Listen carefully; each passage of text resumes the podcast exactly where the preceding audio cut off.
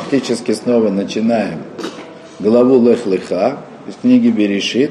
Почему я сказал снова начинаем, мы обязательно повторим первый стих, который... Да? Все начинается с того, что и сказал Всевышний Аврааму, иди или иди к себе, из земли твоей, с родины твоей, из дома отца твоего, на землю, на землю, которую я тебе укажу. Это была заповедь. И как я на, вчера я объяснял, эта заповедь, она, она была очень радикальная. То есть Авраам должен был оторваться от своих корней и идти, идти не знамо куда, как в русской сказке. Пойди туда, не знаем куда. В смысле? Узнаешь потом. Вот. И дальше второй стих. Второй стих, он, э, это уже обещание Всевышнего. В Ясека легой гадоль, Вааварахека, вы гадло шмеха, вы е браха. И сделаю я тебя народом великим, и благословлю тебя, и возвеличу имя твое, и будет благословение. Будет благословение. Э, последовательность понятна, да? В общем и целом. Все как в этом мире устроено. Сначала иди туда, куда не знаю куда, да, то есть потом узнаешь. А за это я тебе потом, и, значит, есть, перечисляется набор, да, обещаний, каких-то совершенно особенных, запредельных, которыми Всевышний обещает наградить. Так этот мир устроен. Айом ла сатам, лемахар кабель схарам. Сегодня исполнять их, завтра получать награду. Или, как я говорил вчера, на Асеве Нишма, сделаем и поймем. Ты сначала сделай, а потом увидишь. Да? потом увидишь, почему это было хорошо. Вот. Или, как мы обратили внимание, в главе Мишпотим, это, конечно, было открытием для меня в этом году, что правосудие, справедливые законы, которые Всевышний даровал евреям, сразу как бы с дарованием Торы, сразу после дарования Торы из глава Мишпотим. Элуа Мишпатим Ашертасим лифнейха. Вот, закон, вот справедливые законы, которые ты разложишь перед ними. И если человек купит еврейского раба, 6 лет пусть он работает, а на седьмой выйдет на свободу бесплатно. Сначала работать, потом. Выходить. Потом награда, да, потом выходить. Вот. Или как? Утром стулья, вечером деньги. То есть этот порядок, он виден, он как бы он везде. То есть везде этот порядок. Конечно, для Авраама, недаром Мидраж говорит, что вот эта заповедь Лех Леха, иди, это было вторым испытанием Авраама. Первое, первое только Мидраш о нем говорит, это история с, со спором с Нимродом, с огнем, когда Нимрод его бросал в огонь, это относится к прошлой главе. Это тоже было испытанием Авраама. И понятно, почему испытание что Авраам должен был бросить все, в том числе и семью любимую, вот, и идти неизвестно куда. Теперь посмотрим, посмотрим более подробно, более внимательно посмотрим, что же э, Всевышний обещает Аврааму. И ну, как бы в награду за то, что он исполнит его заповедь. Мало того, что мало было Всевышнему, что Авра, Авраам открыл Всевышнего в этом мире – мало было. Всевышний открылся ему, и это было само по себе великим чудом, как говорит Мидраш. Но открылся он для того, чтобы дать ему заповедь. Заповедь, которая является для Авраама испытанием. В принципе, это тоже важный момент. Стоит обратить внимание, да? что если человек вдруг открывает Всевышнего в этом мире, чтобы у него не было иллюзий, что сейчас все пойдет Нет, обычно, и так правильно, и это хорошо, что когда Всевышний открывает Всевышнего в этом мире, у него начинаются настоящие испытания. У него начинается настоящее испытание. Так это должно быть. Да, так вот. В Ясека Легой Гадоль, и сделаю тебя народом великим, и благословлю тебя, и возвеличу имя твое, и будет благословение. То есть тут есть комментарии, которые прежде всего, они приводят это в соответствие с, с заповедью, с деталями заповеди, которые Всевышний дал Аврааму. Ну вот Раши, например, далеко ходить не будем. Раши говорит, Значит, Ваясека легой гадоль, сделаю тебя великим народом, лефиша адерых гуремит лешлаша дворим. То есть из-за того, что человек, который уходит в путь, а тем более, как мы понимаем, путь, в который двинулся Авраам, это был долгий путь и неизвестный, да, вот, такой, вот. Так вот, Раши говорит, когда человек выходит в путь, да, значит, это, во-первых, у него меньше потомков становится, ну, то есть как-то дети в дороге меньше появляются. Вот. У Мимаэт это мамон, и это э, уменьшает его мамон, ну как перевести? Имущество, да. То есть он, он беднеет. Известно, два раза переехать, это все равно, что один раз сгореть. А здесь речь идет о жизни, которая вся один сплошной переезд. Кочевая жизнь. Кстати, интересно, обратите внимание, да? Э, историческая наука считает, что люди были сначала кочевниками, а потом стали оседлыми. Да? Хотя, в принципе, мы видели в главе Ноах, да, что было некое движение, прежде чем люди перешли к оседлой жизни, когда начали строить Вавилонию вместе с башней, да, но не, не видно, что это был образ жизни человека.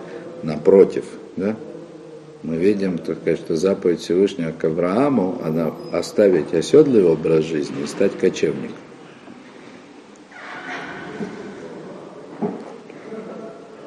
Не странная наука, потому что человек вначале на каком-то месте находится, а потом с него уходит. Да, в науке не хочу сейчас вдаваться в логику, так сказать, этих научных выводов, но она есть. Я хотел только обратить внимание на то, что есть противоречие. Логика есть. Я скажу почему. Примитивные способы добычи пропитания не позволяли сидеть и кормиться на одном месте, заставляли постоянно идти. Такая логика науки. Ну, то, оставим ее науку для ученых, да? Да. Так вот, три вещи происходят с человеком в дороге. Потомство его уменьшается, имущество уменьшается. И имя, он теряет имя. В смысле, куда бы он ни пришел, он везде пришелец. Когда человек живет на одном месте, его все знают. И чем дальше, тем больше. А Аврааму было 70 лет, 5 лет, как Авраам был известный человек в своем месте. Э, да, так вот, лаках ускак лишь лаша брахота. Поэтому, как бы говорит Раша, Авраам нуждался в этих трех благословениях. Сделаю тебя великим народом, в смысле, будет у тебя великое потомство, несмотря на то, что ты выходишь в дорогу. И вархеха, то есть благословлю тебя, то есть это по-простому всегда означает богатство. Да? То есть будет у тебя много всего, ты как бы распространишься.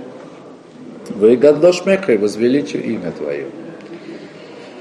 Ну, Халила, да, я не... То есть Раши, как бы здесь он объясняет совсем простой смысл. То есть он объясняет соответствие трех вот этих благословений, которые Всевышний, трех обещаний, которые Всевышний дает Аврааму, э, той заповеди, которую он дал, вот из-за того, что он в путь выходит. Есть которые, комментаторы, которые вообще приводят в соответствие то, что он должен был покинуть дом, родину, должен был покинуть страну, в которой жил.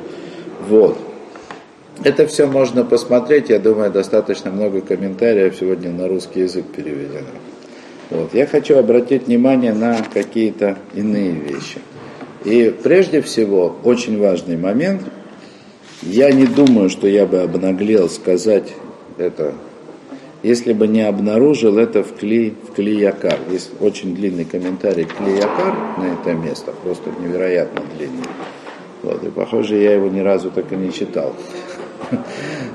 до этого года. И вот он говорит то, что в принципе очень, очень напрашивалось было сказать. Сделаю тебя великим народом. Это не просто благословение Аврааму, сделаю тебя великим народом. Это благословение, которое, как обращает внимание Клиекар, отличает Авраама от всех остальных праотцов. То есть и прежде всего, да, значит, самое простое, самое простое объяснение э,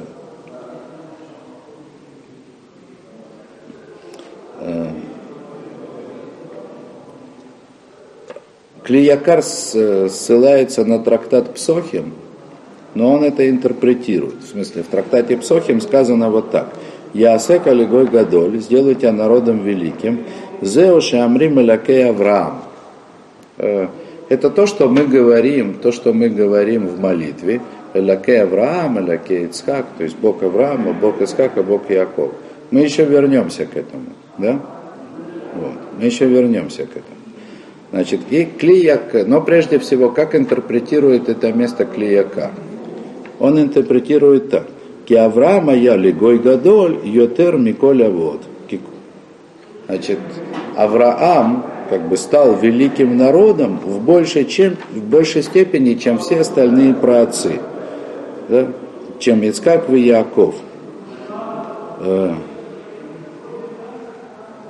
Поскольку, так сказать, ну как бы потомкам Авраама, кроме потомков Ицкака и Якова, относятся также да, Ишмаэль, тоже потомок Авраама, да, и дети Кетуры, ну вот эти пятеро детей Кетуры, о которых сказано потом дальше. Значит, в конце, конце так сказать, истории Авраама, которых он отослал куда-то на восток. Рамбам считает, что Бней Кетура это все жители Ближнего Востока, не, не арабского происхождения, так сказать, не Ишмаэля, которые большей частью с Ишмаэлем перемешались, с потомками Ишмаэля.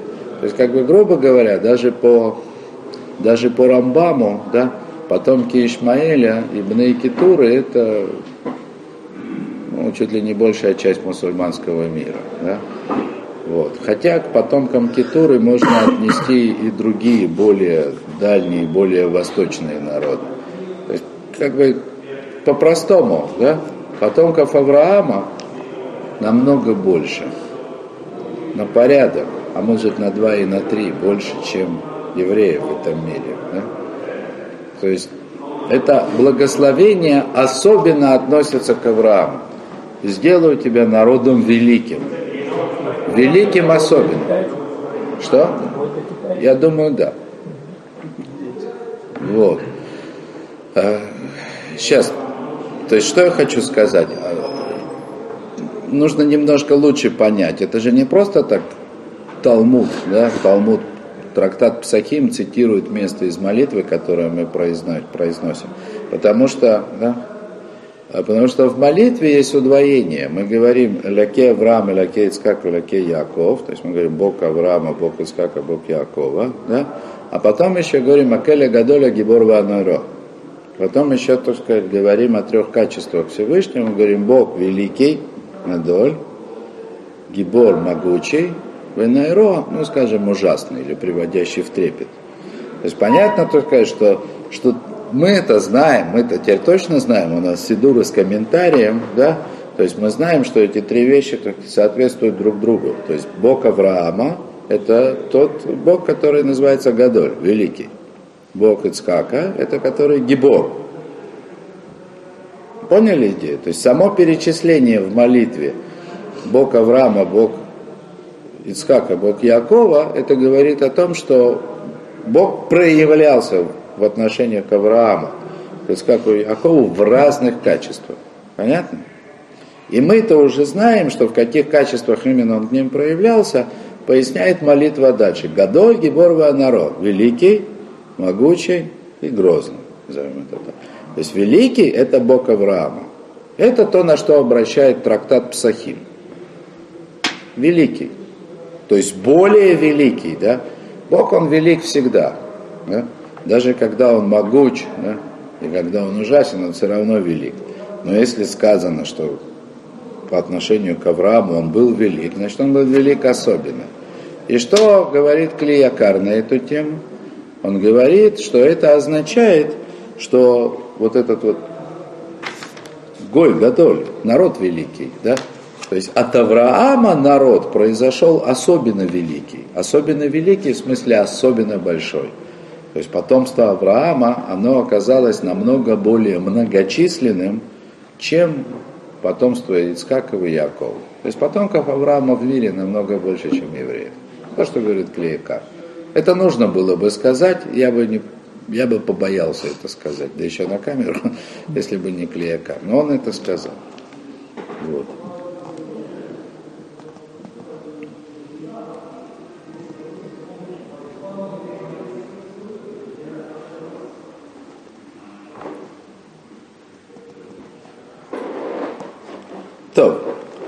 Оставим то, что говорит Клиекар дальше. Дальше он приводит остальные два благословения в соответствии с остальными праотцами, но великий и народ великий, это относится особенно к Аврааму.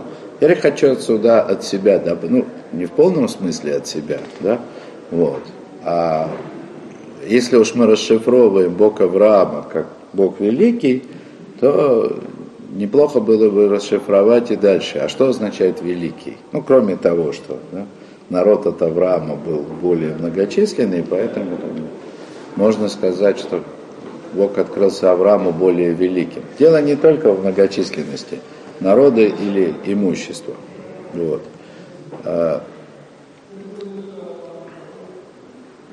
И не зря в молитве упоминаются три вот этих качества Гадоль, Гибор, народ, то есть великий, могучий и грозный.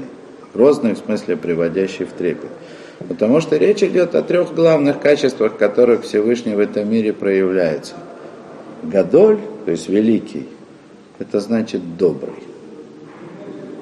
То есть понятие величия, оно всегда связано с добротой. С одной только добротой, в чистом виде. Великому незачем злиться ни на кого. У великого никому не может быть никаких претензий. Источником добра может быть только по-настоящему великий. Или по-настоящему великий он может быть только источником добра. И недаром мы это еще увидим в дальнейшем, недаром да, Бог Авраама называется Келегадоль, Бог Великий. Потому что, как известно нам из Мидрашей, да это можно увидеть как бы и в самой Торе, что главным качеством служения Авраама это была доброта. Он делал добро всем. Всем без исключения. Для него не было людей плохих, хороших, достойных, недостойных. Он был добр ко всем. Вот. Вот Ицкак, качество которого Гвура, Гибор в смысле, или Гибор, могучий, он был ровно наоборот. Ицкак был источником суда, в смысле религиозной строгости, постановки границ. Он даже землю Израиля никогда не покинул. И нет ничего удивительного, что потомство Авраама, оно было намного более многочисленно, чем потомство Ицхака. Это же понятно. Потому что качество доброты, как бы само по себе, это хесед. Щедрость, конечно. О, спасибо. Щедрость. Да? Но вот потомство, Авра... потомство Авраама, если говорить об Ишмаэле, как раз сейчас превозносит именно качество Гибор, потому что Гибор это Акба. Ну, они, как говорится, сами себе могилу роют не только в этом, да? Я не знаю, мне кажется, что Акбар это великий. Но неважно. Ну, Акбар не будем... и Гибор это ну, одно и то же. Почти, почти те же слова, ну, я не знаю. Не будем вдаваться в тонкости арабского. В степени слова Гибор. Вот. Не будем вдаваться в, в тонкости арабского языка. Не важно, какая разница, что они говорят. Это не так важно. Может, вы и правы, да? Ну, так, а может и нет. То, что я хочу сказать, да? Что я хочу сказать? Понятно, что управление этим миром, так сказать, оно строится на, на трех качествах, что должна быть щедрость, и должен быть суд, который должен следить за тем, чтобы эта щедрость она была заслуженная. Но Авраам это первое качество, это первый, кто открыл Всевышнему. Что бы стоило его открытие, если бы он не открыл, что единственная цель Всевышнего в этом мире это дать добро. И это было его служением. Он нес добро всем. Вот. И поэтому понятно будет, почему дальше, почему дальше будет Э, сказано там, и когда он уходил с собой, он взял с собой и Лота, который оказался потом не столь достойным, ну, по крайней мере, на первый, второй и третий взгляд. Да? и они взяли с собой какие-то души, которые сделали там в Харане. То есть Авраам нес Слово Всевышнего всем, без ограничений, зная о том, что главная, единственная цель Всевышнего в этом мире это принести добро, он нес добро всем. И поэтому велико на самом деле его потомство. На самом деле. Мы не знаем. Может оказаться, что большая часть населения Земли это потомство Авраама. Это вот о чем говорит Клеяка. Да, так это Ясак Легой э, Гадоль. Сделаю тебя народом великим, особенно великим. Да? Не великим, как народ Израиля, который велик уже потому, что каждый день о нем в газетах пишут. Да? А великим на самом деле. Многочисленно. Вот. Значит, и благословлю тебя. Но тут с благословением ничего не сделаешь. Благословение есть благословение, да? Оно прежде всего говорит о, о имуществе. Это второй стих в Лех-Леха. Тут, как говорится, долго искать не надо. Благословлю тебя.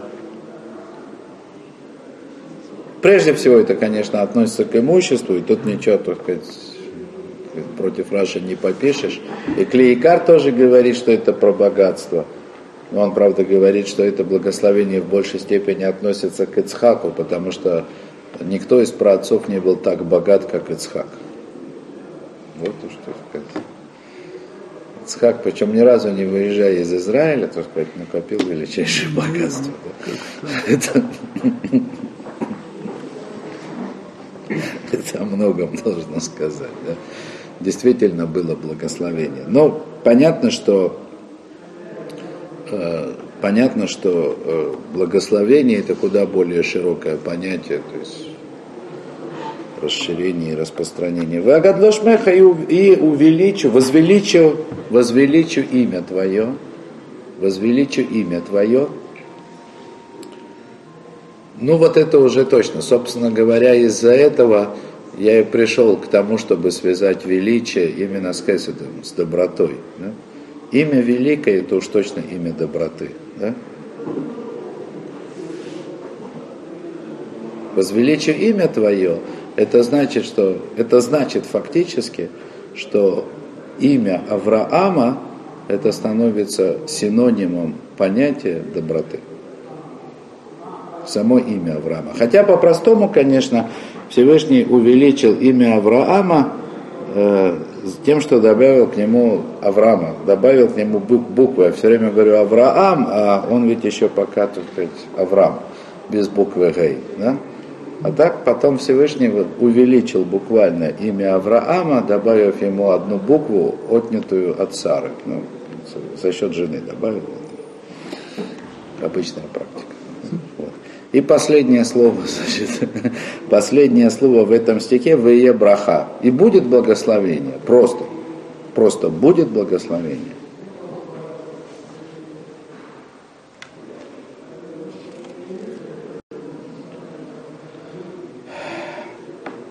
Опять, это можно интерпретировать